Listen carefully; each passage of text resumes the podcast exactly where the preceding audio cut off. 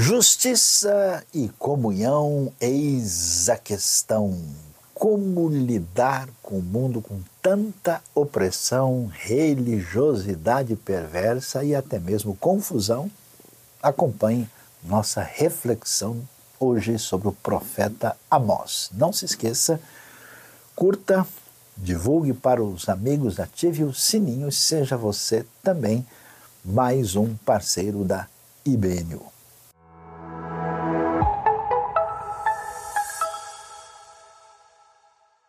Agora vamos preparar o nosso coração, nossa mente para falar sobre a palavra de Deus. E hoje vamos pensar a respeito de justiça e comunhão, eis a questão. E para falar sobre esse assunto tão importante, nós vamos ler um profeta lá dos tempos mais antigos da Bíblia, o profeta Amós. E eu vou ler um trecho do capítulo 7 do livro de Amós, um profeta chamado profeta menor no Antigo Testamento. E o texto de Amós 7, do verso 10 em diante, diz o seguinte: Então o sacerdote de Betel, Amazias, enviou esta mensagem a Jeroboão, rei de Israel. Amós está tramando uma conspiração contra ti no centro de Israel.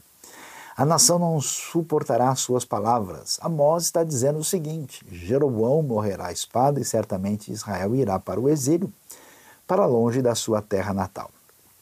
Depois Amazias disse a Amós: Vá embora, vidente.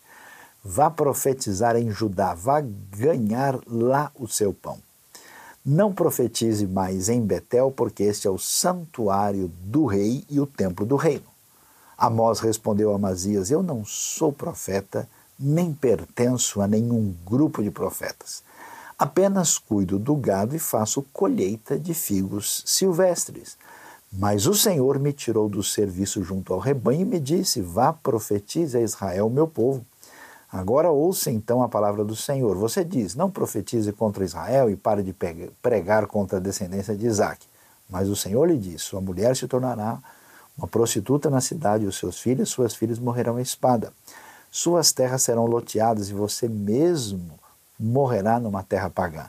E Israel certamente irá para o exílio, para longe da sua terra natal. Ah, o livro de Amós, eu tenho certeza que não é um livro que você deve ter lido muito a respeito, nem recentemente, nem antes. Não é um livro assim, digamos, muito convidativo, né? Naquele livro assim, com mensagens agradáveis, ele é um pouco forte, um pouco pesado. Amós era um profeta que falou num momento muito difícil da história, e eu acho que até muita gente assim, quando ouve, né? Eh, falar sobre Amós, tem um cântico assim conhecido em muitos ambientes, né? E que o pessoal cantava: Não a nós, Senhor, não a nós, Senhor. Aqui acho que eles cantam: Não a nós, Senhor, não a nós, porque pouca gente quer ouvir o profeta Amós. E vamos ver o que estava acontecendo aqui. Era um momento difícil, nós estamos falando do oitavo século antes de Cristo. Amós, uh, aqui aparece uma referência ao rei Jeroboão, que a gente sabe que é o Jeroboão II, rei da parte norte ali da terra prometida, onde estava o reino de Israel, em oposição ao reino de Judá. Esse Jeroboão foi rei do ano 793 até o ano 753 a.C. Amós deve estar falando aqui por volta de 760 até 755 antes de Cristo, trazendo uma mensagem contundente da parte de Deus numa época de maldade, injustiça, exploração das pessoas, todo tipo, vamos assim dizer, de decadência espiritual e social da época. Quando a gente pensa sobre isso, uh, o que, que é necessário entender aqui? A gente sabe que uma das coisas mais valiosas e importantes da mensagem bíblica fala para a gente sobre o relacionamento entre as pessoas, além do relacionamento que devemos ter com Deus. Esse relacionamento adequado de fraternidade entre as pessoas, isso tem a ver com o que a gente chama de comunhão. Quando a gente olha para a história humana, a gente vai ver aqui que existe, vamos assim dizer, uma, uma proposta, um caminho anticomunhão. É interessante que quando o ser humano se afasta de Deus, a gente lê logo no início da Bíblia a história lá de Adão e Eva, e a história não fala somente é, da ruptura que eles têm com Deus. A gente vê que logo no primeiro momento que Adão abre a boca para explicar o que aconteceu, ele já coloca a culpa em Eva. Quando a gente vê a narrativa dos dois primeiros filhos ali, o Caim e Abel, você vê que Caim mata Abel. Então a Bíblia está querendo dizer para a gente como é séria essa relação interpessoal e como esses desdobramentos afetam a vida humana. E é curioso porque quando a gente lê o que a gente chama de história humana, vamos ser bem franco e direto aqui, não tem história humana. Tem história de conflitos. Você pega um livro de história geral, abre, é só história de guerra. Houve a batalha tal, aqui o fulano invadiu não sei aonde, um conquistou aqui. É, é sempre uma história de ruptura, de conflito, de elemento bélico, de oposição, de dominação, de exploração. Quer dizer, é uma loucura essa trajetória de ruptura, de quebra de fraternidade, de ausência de comunhão. E, e como é que isso se sustenta? o mundo antigo era cheio de indivíduos assim que se colocavam como verdadeiras divindades e a partir daí eles estabeleciam seus reinos de explorar e prejudicar de uma maneira absolutamente clara a vida das pessoas que estavam em condição uh, de vulnerabilidade e fragilidade diante desses poderosos do mundo antigo. Por isso é interessante que quando você lê a Bíblia, a história bíblica não é só uma história que a gente poderia imaginar assim, eh, etérea, né, de uma espiritualidade que tem a ver com a realidade é, apenas metafísica do mundo fora né, dos sentidos. Ela é muito direta e prática para a realidade das pessoas. E olha só que coisa interessante. Quando Deus vai formar o seu povo e lhe dar a, a, ali uma identidade definida, ele faz isso quando liberta Israel do Egito. Israel passa a ser mesmo nação, né? A grande marca dessa identidade é ser liberto da opressão e da escravidão que eles tinham no Egito. E, e quando Deus faz isso, ele fala uma coisa tão simples, mas tão poderosa e revolucionária que ele diz o seguinte: ó, vocês me ouçam e estejam aí sintonizados comigo, porque eu sou o Senhor. Então preste atenção. O que quer dizer isso que Deus diz eu sou o Senhor? Quando Deus diz que Ele é o Senhor, quer dizer que ninguém mais é. Isso significa um esvaziamento dos poderosos do mundo antigo, no sentido que o poder que eles têm é ilegítimo. Existe aqui como se fosse, digamos assim, uh, um poder subversivo diante do único que realmente é poderoso. Além disso se definir dessa maneira, isso quer dizer que todo mundo que está abaixo de Deus está numa situação igual. Ninguém é melhor do que ninguém. Ninguém tem qualquer poder a não ser que exerça um poder para servir sob o único que de fato é Senhor. Esse raciocínio faz uma diferença tão grande que por isso é que quando a gente vê a, a história da antiguidade, você vai ver na Bíblia uma preocupação com órfão, com viúva, com pobres, com necessitados, com estrangeiros, gente que estava numa situação de vulnerabilidade, cujo valor era um valor simplesmente porque eles são seres humanos, são feitos à imagem e semelhança de Deus. Quando a gente olha os outros cenários, essas pessoas não têm valor de fato. Eles valem à medida que eles são úteis para os grandes empreendimentos do mundo antigo. Isso, na verdade, atinge até a realidade de hoje.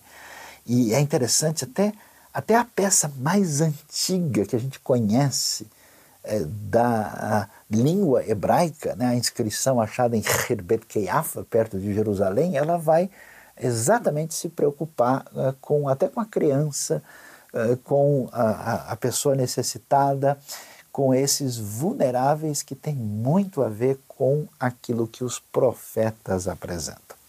E o que, que a gente vai descobrir? Uma coisa muito impressionante. Apesar de Israel conhecer a Deus e as diretrizes da parte de Deus, na sua caminhada, a Bíblia nos mostra que Israel se perdeu. E essas coisas assim, anticomunhão, esse caminho de opressão, de injustiça, de exploração do outro, se fez presente no próprio ambiente do povo escolhido por Deus. Por isso, a gente vai ver o que acontece aqui quando a gente vai olhar para saber por que, que Amós está tão bravo, por que, que a sua profecia ela é assim tão forte e, e, absolutamente sem rodeios. Quer ver? Presta atenção comigo. No capítulo 2 de Amós, do versículo 6 é, até ah, o versículo 8, nós vamos encontrar o texto que diz o seguinte: Assim diz o Senhor, por três transgressões de Israel, e ainda mais por quatro, não anularei o castigo. Vendem por prata o justo e por um par de sandálias o pobre. Pisam a cabeça dos necessitados como pisam o pó da terra e negam justiça ao oprimido. Pai e filho possuem a mesma mulher e assim profanam o meu santo nome. Inclinam-se diante de qualquer altar com roupas tomadas como penhor. No templo do seu Deus, bebem vinho recebido como multa. Meus queridos, como a gente diz, tenha santa paciência. Como é que pode um negócio desse? Olha, olha a, a loucura. A situação de corrupção na sociedade, e aí ela surge como? Né? Quando pessoas arrogam para si a, a sua situação de poder e domínio e de maneira injusta, corrupta, perversa, usam isso para uh, explorar e agir com injustiça contra as outras pessoas. É claro que Deus aqui não está dizendo e nunca disse em lugar nenhum que o fato de uma pessoa ser bem sucedido na sua vida, uh, ter os desdobramentos daquilo que semeou e ser uma pessoa uh, que cresceu socialmente, economicamente ou em qualquer aspecto que essas pessoas estão condenadas por isso. Não é essa a questão. A questão é que essas pessoas que estavam nessa condição, além de ser questionável a sua caminhada, eles apro se aproveitavam da sua condição para injusta e perversamente ainda poder explorar quem estava numa condição de vulnerabilidade. Então, ó, ó, veja, parece que a gente está falando de coisas dos tempos modernos. Você prestou atenção, viu bem? Deus disse, pessoal, olha, agora acabou, chega. Vocês já passaram do limite. E agora, olha o que vocês estão fazendo. Chega alguém num tribunal, porque essa pessoa precisa de justiça, de equidade na situação da sua vida, e essa pessoa ela é enganada porque alguém passou um dinheiro lá por fora. Imagina só, olha, olha a Bíblia falando coisa de hoje. Vende por prata o justo. A, a, a, sentença em favor de um pobre, de alguém que não tinha recurso, ela era perdida por causa de um par de sandálias. Já viu? A gente pensa aqui que a gente está vendo novidade, né? Quer dizer, o sujeito dava uma sandália, um calçado lá de presente, e aí, com isso, ele ganhava a causa. Quer dizer, a corrupção estava presente no centro de justiça do país. Então a gente começa a perceber que eh, eh, não existe mais para onde correr. Quer dizer, o próprio governo, o próprio centro de administração de justiça estava contaminado. Eles pisam a cabeça dos necessitados como pisam o pó da terra e negam justiça ao oprimido. Quer dizer, a gente sabe, né? existe até um, uma expressão no mundo que a gente fala que qualquer lugar para poder caminhar precisa do mínimo de segurança jurídica. Não tem isso aqui. O, o, os próprios líderes, o rei, a corte, quem administra a justiça estão corrompidos. E olha só, a base disso, ela tem qual origem? A origem da corrupção, do afastamento da responsabilidade moral e social tem origem espiritual. Olha que coisa, veja, preste atenção. O texto vai dizer que eles inclinam-se diante de qualquer altar com roupas tomadas como penhor. A lei bíblica era tão sábia que ela, ela não permitia que, mesmo que uma pessoa tivesse endividada numa situação de necessidade, que ele pudesse sofrer uma espécie de abuso jurídico. Por exemplo, no mundo antigo a pessoa tinha lá um, digamos assim, uma túnica básica e uma espécie de manto que era colocado por cima, que, são, é, que servia ali meio como uma coberta, proteção de um frio, ajudava a pessoa, usava isso, era, é, eram as duas peças. Então a lei dizia, ó, quando você for cobrar algo de alguém que está devendo, você não pode tirar as duas roupas do indivíduo. Quer dizer, havia um limite para que a, a, dignidade da pessoa não fosse ferida. Aqui, eles tomavam roupas como garantia é, de uma maneira injusta. E tem mais: no templo do seu Deus bebem vinho recebido como multa. Quer dizer que no próprio ambiente religioso do templo, ah, do espaço sagrado, eles estavam lá bebendo com o recurso que tinha vindo de uma multa aplicada sobre os adoradores. Ou seja, acabou, chutou o pau da barraca, detonou tudo. A gente vê a injustiça, a opressão, a atitude perversa feita por parte de quem governa e por parte de quem administra o sagrado. A coisa, na verdade, é antiga, né? porque lá atrás, mais ou menos aí, uh, uns 180 anos antes, o reino tinha quebrado. Surgiu um novo rei no Reino do Norte, que rompeu com a dinastia de Davi, ele foi chamado Jeroboão I. Ele foi rei de 931 até 910 a.C. E quando ele foi rei, ele pensou: puxa, eu não posso perder o domínio sobre o povo, então eu vou fazer aqui dois centros religiosos. Ele fez um no norte de Israel, uma localidade chamada Dan, e o outro ele fez mais ao sul, em Betel, pertinho da fronteira, não longe de Jerusalém, porque ele pensou: olha, eu não posso perder o povo e continuar tendo esse povo sob o meu domínio, e para isso eu preciso usar a via religiosa. Olha só o caminho complicado, a religião a serviço de uma instrumentalização perversa. E ele inventou um monte de coisa. E é num desses altares que a coisa está pegando aqui em Amós capítulo 7, porque o Amós que veio de uma cidadezinha, de uma vilazinha chamada Tecoa, pertinho de Jerusalém, ele vai ser convocado por Deus e ele vai lá e ele vai confrontar esse sacerdote chamado Amazias, que agora, sendo uma espécie de servo ali do Jeroboão II, está administrando esse centro religioso, religioso de corrupção. Então, meus queridos, vejam só: Deus nos criou para amar, amar a Deus e o próximo. Quando a gente perde essa perspectiva e a gente se coloca, é interessante como as pessoas querem justificar sua atitude perversa para com os outros em função daquilo que elas apresentam como qualidades especiais que elas dizem ter. Tudo bobagem. Por isso é interessante que você já viu como é que a humanidade se separa e se degladia? Por causa de classe social, por causa de origem regional ou até mesmo nacional, ah, por causa de raça, por causa de cor de pele, por causa da formação acadêmica, por causa dos recursos que tem, por algum, até por causa do time de futebol, as pessoas quebram a sua relação interpessoal, é tão espetacular o movimento de fé de Jesus e dos apóstolos que ensinou todo mundo a chamar o outro de irmão.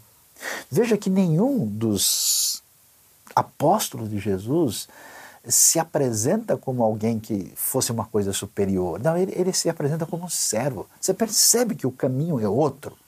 Então, a história perversa humana é sempre a gente divide e se coloca numa posição acima dos outros e aí a gente justifica a nossa postura perversa.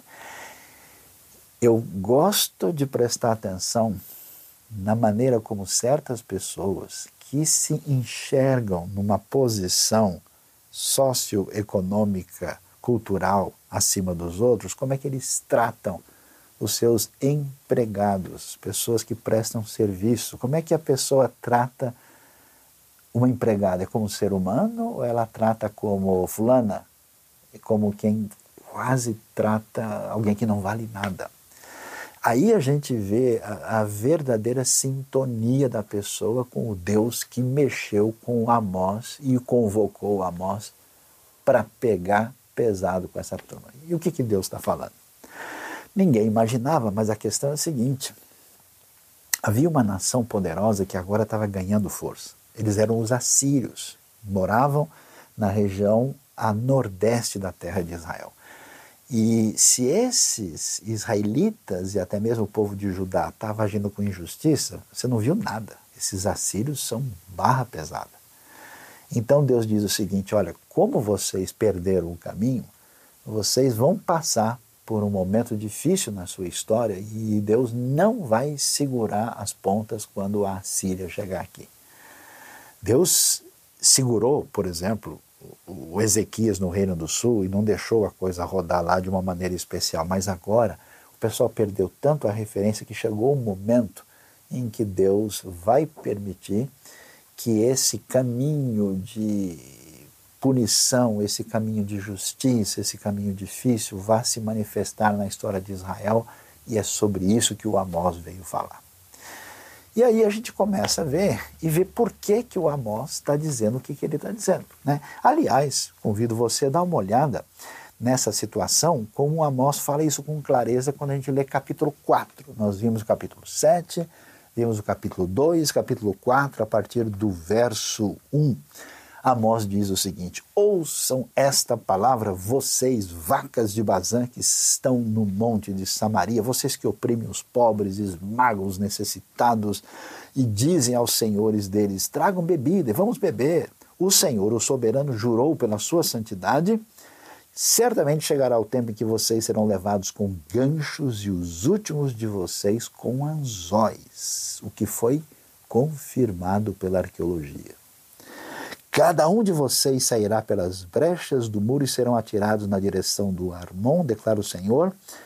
Vão a Betel e ponham-se a pecar. Vão a Gilgal e pequem ainda mais. Ofereçam o seu sacrifício cada manhã, os seus dízimos no terceiro dia. Queimem pão fermentado como oferta de gratidão e proclamem em toda parte suas ofertas voluntárias. Anunciem aos israelitas, pois é isso que vocês gostam de fazer, declara o Senhor, o soberano. Ou seja, Deus diz: agora chega, vocês chutaram botaram o pau da barraca, aprontaram demais, o juízo de Deus vai chegar e ele chama o pessoal de vacas de Bazã. Bazã é uma região fértil, bonita, com uma área verde, com pastos assim. As vacas que estavam lá bem alimentadas eram fortes, eram gordas. Então ele diz: ó, vocês não param de explorar quem está numa condição necessitada, vocês são injustos, desonestos e vocês fazem isso com essas pessoas, e pois é, agora vai chegar o tempo do juízo de Deus. Você já reparou isso? Não é interessante?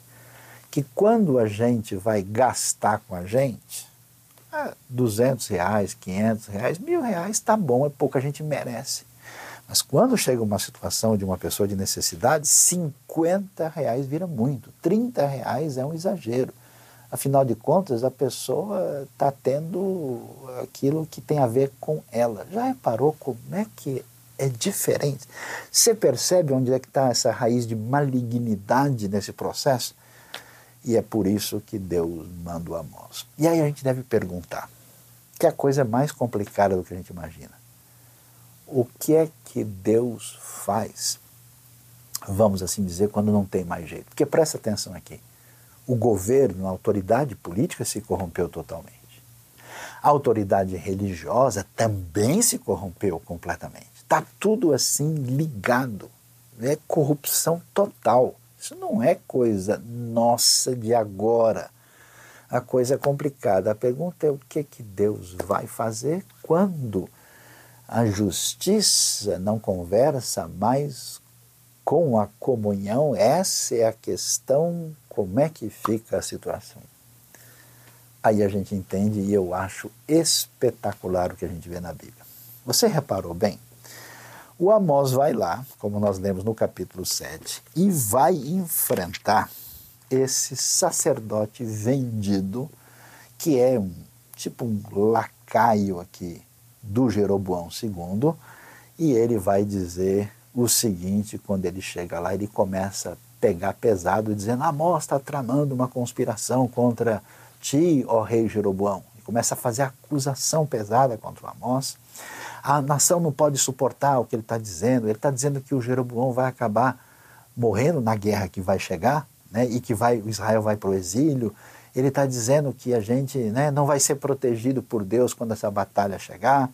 E ele fala tão sério isso que ele até diz para o Amazias, oh, Amazias, Amós vai falar para ele, esse negócio é tão certo que a, a, sua mulher, nesse tempo de guerra, vai ser tão complicado que ela vai até mesmo ser obrigada a se prostituir. Você uh, vai ver a sua família sofrer nessa guerra e você vai perder as suas terras, vai perder tudo. Israel vai para o exílio porque chegou esse momento.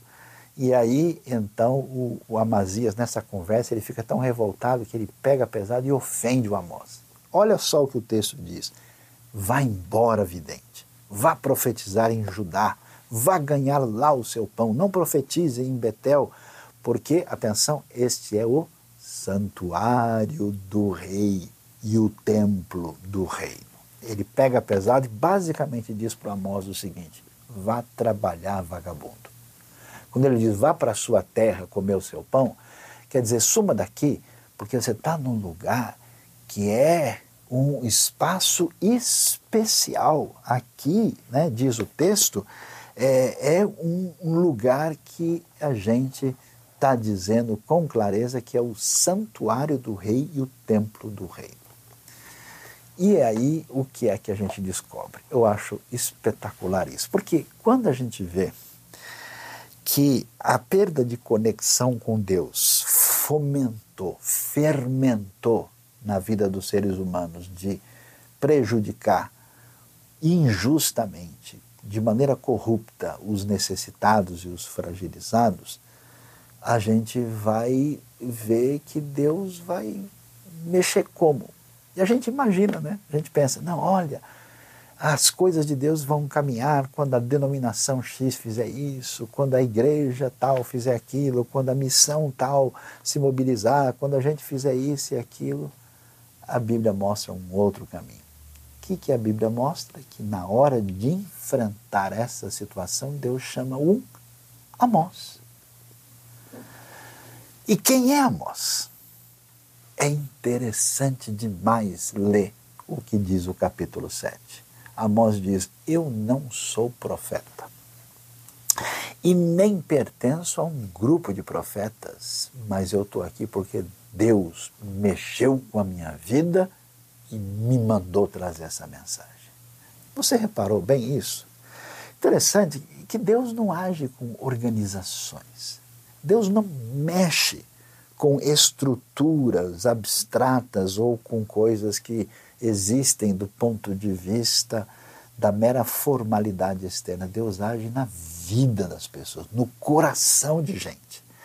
Não existe missão feita por uma espécie de entidade. O que existe é a sua vida, é a minha vida. São pessoas. A IBNU não faz nada quem faz são as pessoas movidas por Deus que colocam a sua vida e entram em ação na missão. Eu acho espetacular, sabe por quê? Porque não tem como sair nada de bom dessa liderança e desse governo. Não tem como esperar nada desse sistema religioso corrupto. O que, que Deus faz? Deus vai lá no deserto, na área semiárida, onde tem um sujeito cheirando bicho, cheirando cabra, cheirando ovelha, que não tem nada a ver com esse negócio. E Amós diz o seguinte: olha, eu estou aqui não porque eu tenha título religioso, não porque eu seja do grupo A, do grupo B. Deus mexeu comigo. E sabe qual é o meu negócio? É mexer com cabra e ovelha. Ele é um pastor de rebanhos. Ele está lá, o que, que o pastor de rebanhos faz? Amós, possivelmente, era um bom pastor de rebanhos que está lá com esse grupo de ovelhas e cabras pelas áreas semiáridas ali, da terra de Israel, levando o rebanho para comer um pouquinho mais para cá, para lá. E a outra atividade extraordinária de Amós é colher figos silvestres, árvores daqueles chamados sicômoros, onde ele junta isso. Deus mexe com ele e esse homem corajosamente que se tornará um dos profetas mais emblemáticos. Temos dois grandes profetas do Reino do Norte no século VIII, que são exatamente Amós e Oséias, e Amós é o primeiro deles, o mais contundente.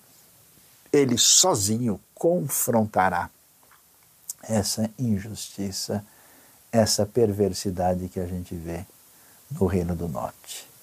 E aí ele diz: olha, é o seguinte, esse altar não tem valor, Deus rejeita isso, ele denuncia, ele denuncia até o pessoal. O pessoal tinha coragem de vender, por exemplo, trigo e misturar com palha para vender um negócio falso, para enganar os outros e ter lucro com isso.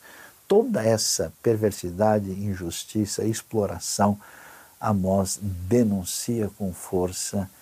Ele é o escolhido de Deus para fazer isso. Por isso a gente fica tranquilo na obra de Deus. Sabe por quê? Porque ela não depende das forças e das organizações humanas que se rendem ao poder indevido e perverso. Que Deus está no domínio e no controle. E ainda que todo mundo nas estruturas esperadas venha, venha a se corromper e perder o caminho, Deus levanta pessoas para fazer a sua obra de maneira especial. E aí a gente vai ver, sim, diferentemente do que se imagina, a gente vai ver como a proposta de comunhão entre as pessoas, essa fraternidade tão especial que vem da diretriz divina de amar a Deus e amar ao próximo, ela se mostra fazendo o quê? Quebrando essa cadeia de destruição de fraternidade. Eu acho tão interessante isso porque a gente vai ver, por exemplo, a história de Onésimo e Filemão. Era um senhor e um escravo da época romana. Só que os dois conhecem o Senhor Jesus. E aí esse sistema de opressão ele é quebrado por dentro, por aquilo que tem a ver com a intenção de coração e aqueles que estão nessa situação de conflito e oposição e opressão agora, um olha para o outro e sabe que agora ele é irmão. Essa proposta é absolutamente fundamental para a gente não ver mais a outra pessoa como um instrumento do meu interesse, mas como alguém amado por Deus, que se torna meu irmão na fé que faz parte da proposta da missão. Por isso é interessante, né? não tem como a gente ter comunhão, comunhão que produz justiça, sem estar de olho na missão. E por isso Deus movimenta e mexe com a vida de Amós para que ele venha fazer isso. Amós vai ter crítica, vai enfrentar oposição e calúnia pesada, ele vai ter um desgaste forte pessoal e emocional, mas ele está fazendo o que Deus colocou para ele na sua vida. Diante disso, eu quero trazer um desafio para a nossa vida. A pergunta para nós é: de que lado a gente está? Onde é que a gente se posiciona? Porque não tem muito jeito. Preste atenção, aqui você vê o quadro, né? O quadro de oposição de uma coisa com outra. De um lado você tem o Amazias dizendo: aqui é o santuário do rei, aqui é o templo do reino. uma estrutura política e religiosa comprometida com a manutenção da injustiça, da opressão e da exploração da vulnerabilidade. A pergunta onde é que você está? Porque é o seguinte: ter comunhão com quem, vamos dizer assim, está próximo da gente, ter comunhão com pessoas que estão numa condição social, econômica e cultural semelhante, não é tão difícil. A pergunta para nós aqui é o que é que a gente faz para que haja verdadeira comunhão nesse mundo de injustiça e opressão com gente que é diferente da gente. Então, minha pergunta para você: você trata com justiça e honestidade pessoas vulneráveis que estão de alguma maneira debaixo da sua uh, ação, debaixo do seu poder? Você ajuda? Você tem uma postura assim? Ou você realmente trata a pessoa de uma maneira semelhante ao que a gente vê na vida de Jeroboão e na vida de uma pessoa como o sacerdote Amazias. Como é que a gente lida com isso? Do outro lado, é tão impressionante. Deus movimenta as coisas através desses indivíduos fora do sistema, daqueles que são o nosso querido Amós. Então, minha pergunta para a gente hoje é: você é um Amós? Você tem sido incomodado por Deus? Você faz parte dessa proposta de missão? Você quer fazer diferença ou você fica olhando a situação, dando a sua opinião, trazendo as suas críticas, os seus questionamentos e você não faz diferença nenhuma? Deus nos ajude no dia de hoje. Deus mexa com a nossa vida e nos permita aqui tomaram uma atitude dizendo: olha, sabe de uma coisa, eu vou sim, com a minha palavra, com a minha vida, com a minha atitude, ser alguém semelhante a Amós, porque eu sinto a direção de Deus na minha vida. E eu fico muito feliz de ter visto muitas pessoas na minha vida que de fato foram incomodadas Deus tirou de trás das cabras, das ovelhas e dos figos, e essas pessoas servem a Deus fazendo diferença tão importante no reino, proclamando a palavra, agindo com seu senso de missão, de auxílio humanitário, de justiça, porque sem isso o nosso mundo simplesmente se destrói nas pessoas numa relação de opressão, de oposição e de conflito umas com as outras. Então, coloque a sua vida diante de Deus. Eu quero orar especialmente por você nessa hora em que você coloque a sua vida à disposição para que a semelhança de Amós esteja, tenha o seu compromisso com a verdade, com a missão, que essa, na verdade, é a questão. Oremos.